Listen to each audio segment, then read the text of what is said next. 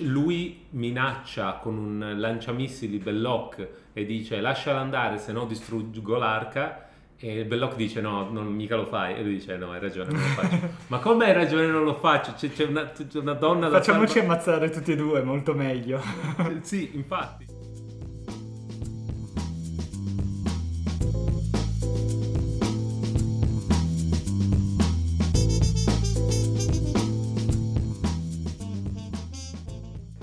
Riflettevo sul fatto che la nostra generazione è stata ingannata da tutto il cinema anni 80-90 che ti ha fatto passare il- l'archeologo come il mestiere più figo del mondo. Madonna. Perché Indiana Jones ha proprio dato il via, è arrivato eh, all'inseguimento della pietra verde, Stargate, Tomb Raider, Relic Hunter, no? La mummia. Sì. Per due decenni sembrava che gli archeologi vivessero delle vite incredibili e, Sì. e ci ha un po' traviato questa cosa, dovremmo chiedere i danni. Sì, veramente era l'unica, l'unica- l'ultima frontiera, veramente. Dopo che tutto, tutto quanto era stato esplorato rimanevano solo le tombe, fondamentalmente. Sostanzialmente sì. Ehm, ma parliamone. In questo episodio di Matinè, un podcast di cinema con Francesco, E Daniele. parliamone. Il, eh, io non so, non so come gli sia venuto in mente di, di, di quest'idea che il- l'archeologo potrebbe, potesse essere, perché è proprio un, un lavoro barboso. Cioè, adesso, vabbè, io non vorrei... Adesso subito ci, ci facciamo subito nemici tutti gli archeologi d'Italia. Però, eh, eh, mm, c'è questa, questa idea che possa essere una cosa super avventurosa. Mhm. Chissà come, come ti è venuta. È stata una genialata in effetti, tra l'altro appunto hanno, hanno convinto generazioni che queste tombe fossero piene di trabocchetti e di dardi avvelenati e di botole che funzionano ancora a 5.000 anni di distanza dalla loro creazione, Esatto. quindi anche Di- degli architetti notevoli. E, e di vasi canopi maledetti. Quali questi? No, questo. esatto. Ehm, comunque, comunque è sorprendente come tutto questo, tutta questa dinamica dell'archeologo avventuroso eh, può essere tranquillamente riassunta in quella scena di 5 minuti quanto dura all'inizio del primo Indiana Jones che è proprio il- non solo è il primo esempio egregio ma è anche una, una sintesi perfetta di tutto quanto, cioè è stata ripresa talmente tante volte, talmente tanti dei suoi piccoli elementi sono diventati super iconici, Ah, c'è il, il- il masso che rotola, va bene? Il masso che, che rotola e insegue è ripiombato fuori in una miriade di altri film, sia simili alla mummia e cose del genere, sia completamente diversi. Tra l'altro penso che nei videogiochi degli anni 90 fosse obbligatorio da Crash Bandicoot eh, Esatto. in poi il livello in cui tu corri e c'è un, un masso che ti insegue, Esatto. devi schivare Esatto. Credo che fosse il- l'inizio, proprio inizio inizio di Tomb Raider 3, Mhm. che lei subito parte in discesa con un masso che la insegue, devi subito, cioè il... eh, È diventata iconica sì, effettivamente in una maniera incredibile. ed è il caso anche soprattutto penso per una generazione s- successiva alla nostra che non è cresciuto con questi film ehm, di vederla prima nelle parodie che Sì. poi effettivamente nel film cioè forse la vedi prima nei Simpson o in qualche altro cartone o film e poi vedi il film e dici ah ecco da dove Sì. arrivava Esatto, i Simpson che gli hanno fatto proprio una lettera d'amore perché c'è in un episodio è ripresa scena per scena, espressione per espressione proprio con tanto uguale. di cappello recuperato Esatto. all'ultimo E, e Bart, Bart che si massaggia la faccia è dubbioso di cosa deve fare, uguale a Harrison Ford, proprio Eh, incredibile. È fantastico che questo film, se non hai voglia di vedere tutto il film, hai praticamente la versione corta all'inizio, no? che ti, ti- ti ripropone in maniera condensata esattamente quella che sarà tutta la dinamica del film e quello che è, la- è già il personaggio descritto perfettamente. Sì, infatti è, un- è veramente una masterclass di 5 minuti su come cominciare un film, soprattutto un film d'azione. Perché è- no, cioè, funziona su talmente tanti livelli. Allora, tanto per cominciare, comincia sull'azione, che è non è una regola dura e pura che deve essere sempre rispettata in tutti i film, però se fatto bene funziona sempre. In questo film è fatto assolutamente bene.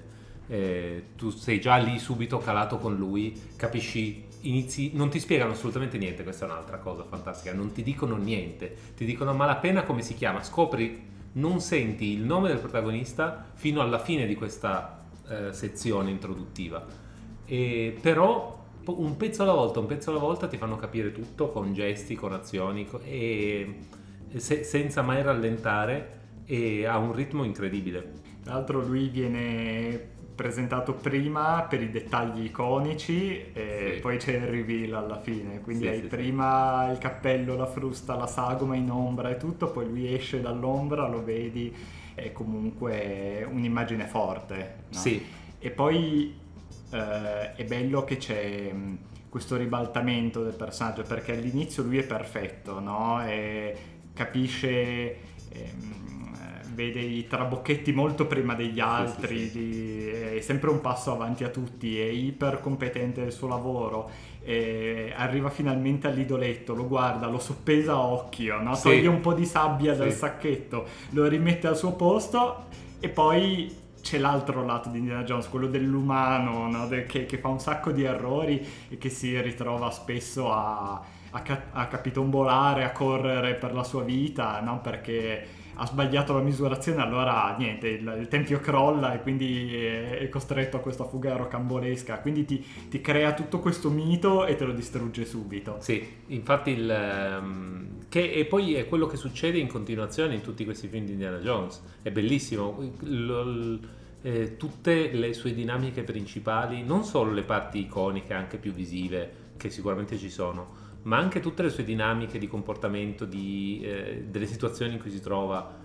In questi pochi minuti c'è veramente tutto. C'è lui che è appunto padrone della situazione, sa cosa sta succedendo, lui che è, ehm, la vede più lunga di altri personaggi, ma meno di altri, perché poi alla fine esce correndo dal tempio e, e viene subito eh, fregato da Belloc che era lì che lo aspettava. Solo perché sapeva la lingua dei nativi della zona. Esatto. Quindi, eh, cosa che a Indiana Jones succede in continuazione, cioè a Indiana Jones sembra che passi più tempo a, a guardare gente di nascosto e farsi catturare mentre lo sta facendo che eh, a fare altre cose. E, um, anche persino piccole cose come Um, questa cosa che da quando l'ho sentita non posso fare a meno di pensarci ogni volta che vedo questo film, che lui ogni volta che sorride soddisfatto sta per succedergli qualcosa di brutto, sistematicamente. Adesso questa è una cosa che ha anche un po' Harrison Ford, che ha questa eh, presentazione comica fatta un po' così, in cui si prende molto in giro da questo punto di vista, anche magari in altri film, ma in questo è proprio palese, appunto, lui è lì che soppesa il peso dell'idolo eh, riempie la sabbia, aveva già la sabbia pronta da fuori, cioè quanto, quanto doveva saperne per portarsi la sabbia da fuori, proprio prontissimo, la mette giù, tutto soddisfatto, vede che non succede niente, tutto soddisfatto, sorride e lì è quando inizia a crollargli addosso tutto quanto, il, le, il tempio che cade giù, le rocce, tra l'altro succede di nuovo quando tipo si, si, aggrappa alla liana, quando sbaglia il salto, fa sì. troppo corto, si ah, aggrappa, sì. dice ah ce l'ho ah, fatta e poi comincia sì. a cadere. Si spezza, di nuovo, sì, sì, sì, proprio perfetto. E, tra l'altro una, una, piccola menzione d'onore a Alfred Molina che fa questa particina di, di pochi minuti nel film. Un, in, in, muore malissimo. Muore malissimo, sì, proprio, ma eh, fa, svolge benissimo il ruolo del lacché meschino che, esatto. che, muore, si merita di morire perché non ha rispettato il, il, il, tempio e il protagonista ovviamente quindi si merita la morte assolutamente perché l'idoletto doveva stare in un museo certo. Eh, quella è l'unica eh, come dire eh, è l'unico approccio corretto alle civiltà antiche, certo, prendere vabbè, la roba adesso, e spostarla da un'altra guarda, parte. Vabbè, adesso il, se apriamo il, quella, quel vespaio che è la, le, le, problematiche di, di, questo film da quel punto di vista non, lo, lo, sabutiamo completamente eh, perché veramente cioè lui cioè allora ancora ancora lui nel, tipo nel secondo lì per salvare i bambini, alla fine il, la, la, il, l'oggetto sacro è un po' secondario, eh, però in, eh, proprio in questo inizio di, del primo film c'è proprio palese questa cosa del mi devo portare via questo, questo oggetto sacro, ma per, perché? Cioè, voglio dire, apparter- apparterrà a qualcuno, no? Vabbè. Però è interessante che nel, già all'inizio ci venga anche mostrato quello che sarà l'antagonista diretto sì. della storia, che comunque è sempre lo stesso personaggio che ritorna, che è Belloc, che è visto come eh, l'anti-Indiana Jones, sostanzialmente un, un, suo pari, sia a livello di ruolo che di, di intelligenza, di, di, conoscenza, che però decide di, di, lavorare per i nazisti, no? Quindi, sì.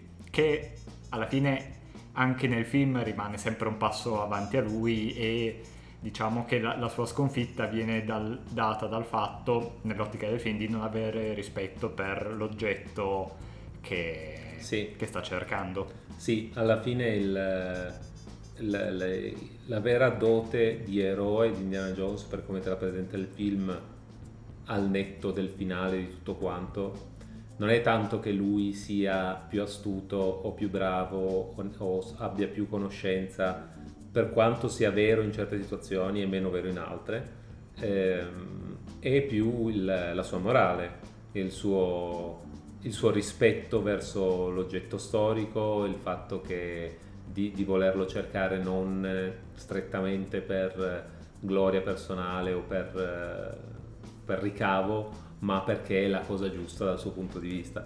A, al costo di... Mm. Ehm, perché poi comunque la morale di Indiana Jones è assolutamente molto discutibile, perché in questo film lui si fa tutte queste eh, fisime sul salvare l'oggetto sacro, tutto bene, e poi quando c'è da salvare una donna, di cui tra l'altro possiamo dire che è innamorato perché no, più o meno te la presentano, è comunque il love interest del, del film, lui minaccia con un lanciamissili Belloc e dice lasciala andare se no distruggo l'arca e Belloc dice no, non mica lo fai. E lui dice no, hai ragione, non lo faccio. Ma come hai ragione, non lo faccio? C'è, c'è, una, c'è una, donna da Facciamoci salva... ammazzare tutti e due, molto meglio. sì, infatti. Senza contare che lui quando entra nella tenda e la trova, che lui la credeva morta e tutto, poi le rimette il bavaglio e dice no, però prima devo trovare l'arca. Rimani qua un attimo con i gerarchi nazisti, tanto cosa vuoi che succeda, no? Sì, vabbè, infatti, infatti la, la Infatti è un eroe un po' eh, grigio, diciamo, nel senso che sì, non è buono, comunque non è esattamente un, eh, un Han Solo, diciamo. Sì, però non è un campione di umanità. Esatto, esatto, è un po'... ha, ha qualche tratto di asocialità, un po' ce l'ha e non per niente d'altronde se se, se, vedi il mestiere che fa come descritto nei film, forse non stupisce neanche più di tanto. Vabbè, se vedi anche il padre che ha nel, nei film successivi, nel infatti, film successivo. Infatti, il, tra l'altro, a proposito, il terzo film è un, un altro bellissimo esempio, cioè riprende molto dal primo eh, la, la meccanica dell'inizio. Il secondo ha un inizio sicuramente particolare, magari anche avvincente, ma discutibile, diciamo eh, però nel terzo di nuovo c'è questo uh, flashback di lui ragazzino e si vedono, invece di esserci la presentazione di tutte le cose che sono poi diventate più iconiche del personaggio, ci sono le origini di tutte queste cose iconiche. Esatto. Eh, la, frusta. Do, la frusta, il cappello perché ha, ha paura i serpenti, serpenti, la cicatrice addirittura. Di Harrison Ford neanche esatto, sua. esatto, resa diegetica nella storia ma che in realtà è dell'attore e la giustifichiamo nel film ma sì, il ragazzino se l'è fatto da solo. E, ehm, quindi anche lì è un di nuovo è una scena di pochi minuti che è praticamente un film di Indiana Jones completo quasi. Con tanto di eh, fallimento alla fine, perché poi alla fine è, il, è, è, uno dei temi fondamentali, lui cerca di fare quello che lui crede sia giusto, però è, è molto fallibile come personaggio e finisce o per correre con gli, gli, indigeni che gli lanciano le frecce, lui che si tiene il cappello proprio, oppure eh, peggio ancora umiliato dal padre al, all'inizio del terzo. Altro, mi sono venute in mente due considerazioni. Una, che effettivamente il serpente entra già nella, nella prima scena, no? viene presentata nel primo film la sua paura dei serpenti perché poi lui eh, riesce finalmente a raggiungere l'aereo, decolla e poi È si vero. trova un serpente gigantesco nel, nell'abitacolo.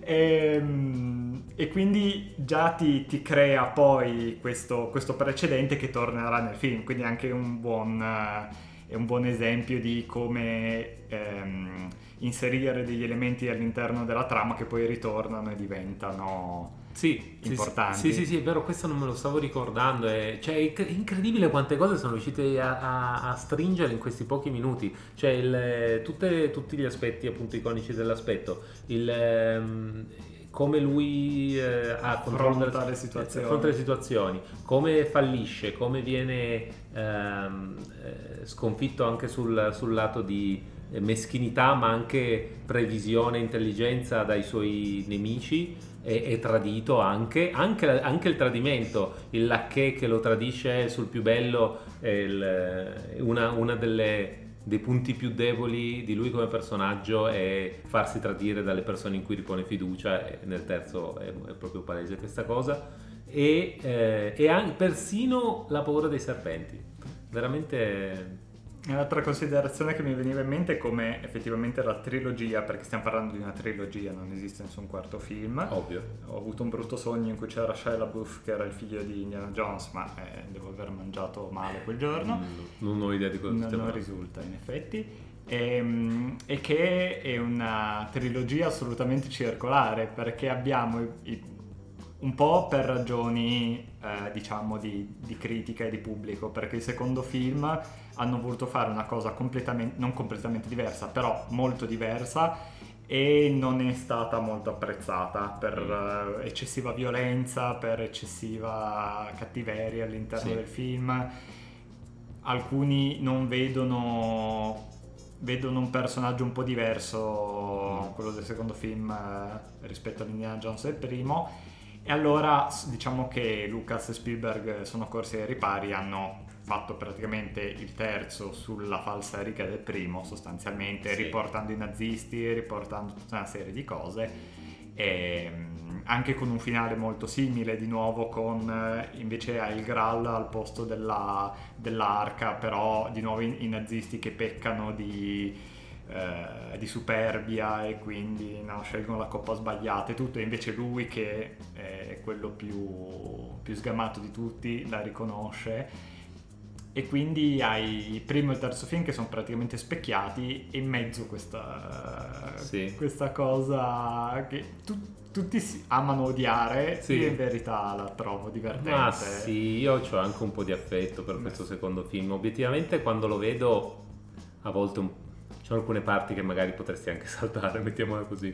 Però eh, soprattutto il personaggio di lei, a proposito di roba problematica, altro che l'altro che lo abbandona a morire, il personaggio di lei nel secondo film è, è proprio una macchietta incredibile. Che urla tutto il tempo e guarda solo i gioielli e pensa esatto. solo ai soldi. E sembra non avere nessuna qualità che la redime praticamente, perché... Eh, Marion nel primo ha tanti difetti, ma è anche pari di Indiana Jones sotto, sotto certi punti di vista.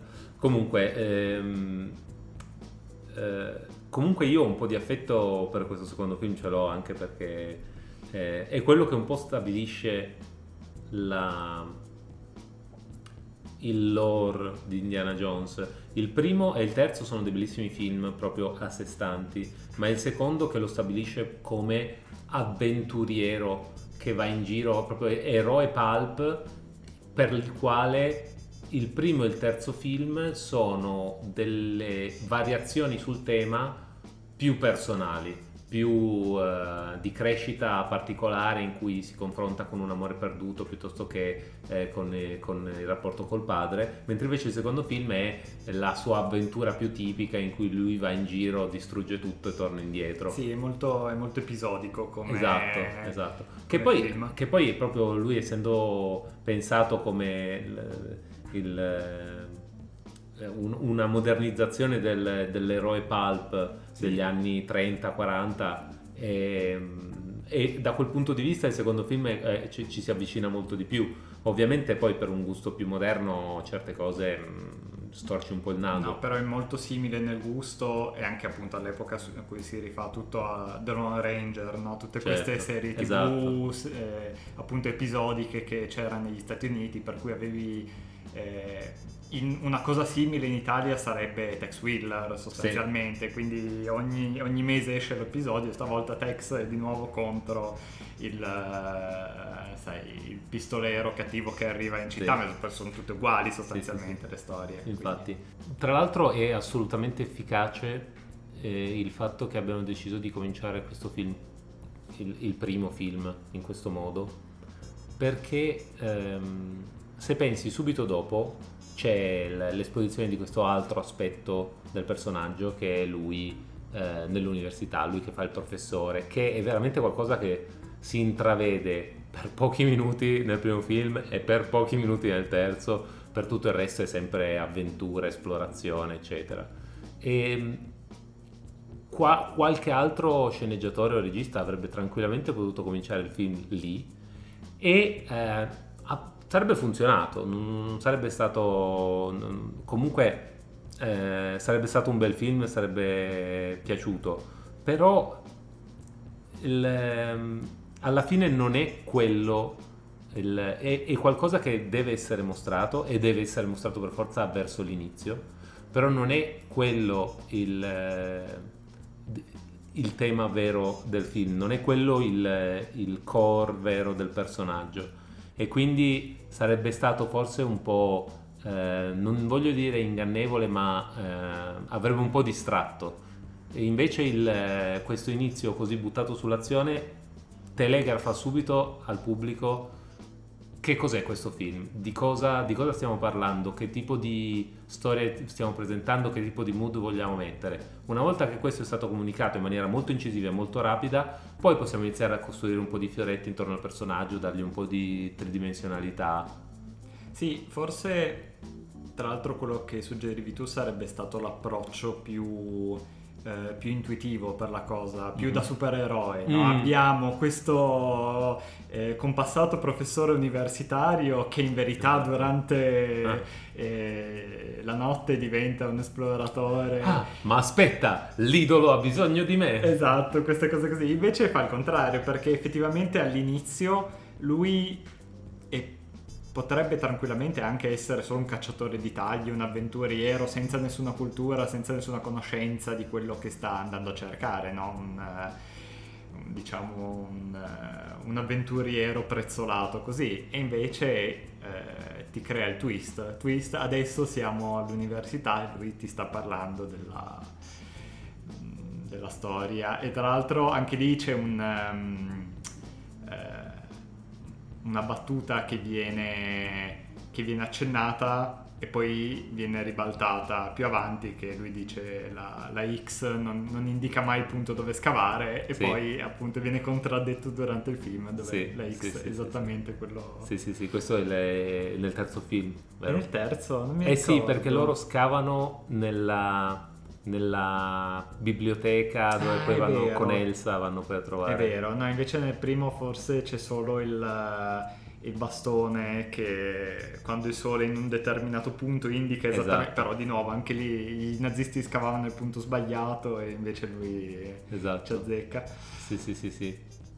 Comunque sì, ci sono tanti modi di iniziare un film, si può farlo in una maniera un po' più evocativa, più misteriosa, con una voce narrante che adesso eh, è tornata tanto. Invece si è scelta questa, eh, questa via di, di, creare praticamente un corto che in verità è già, ti dà già tutte le informazioni che hai bisogno di sapere del personaggio.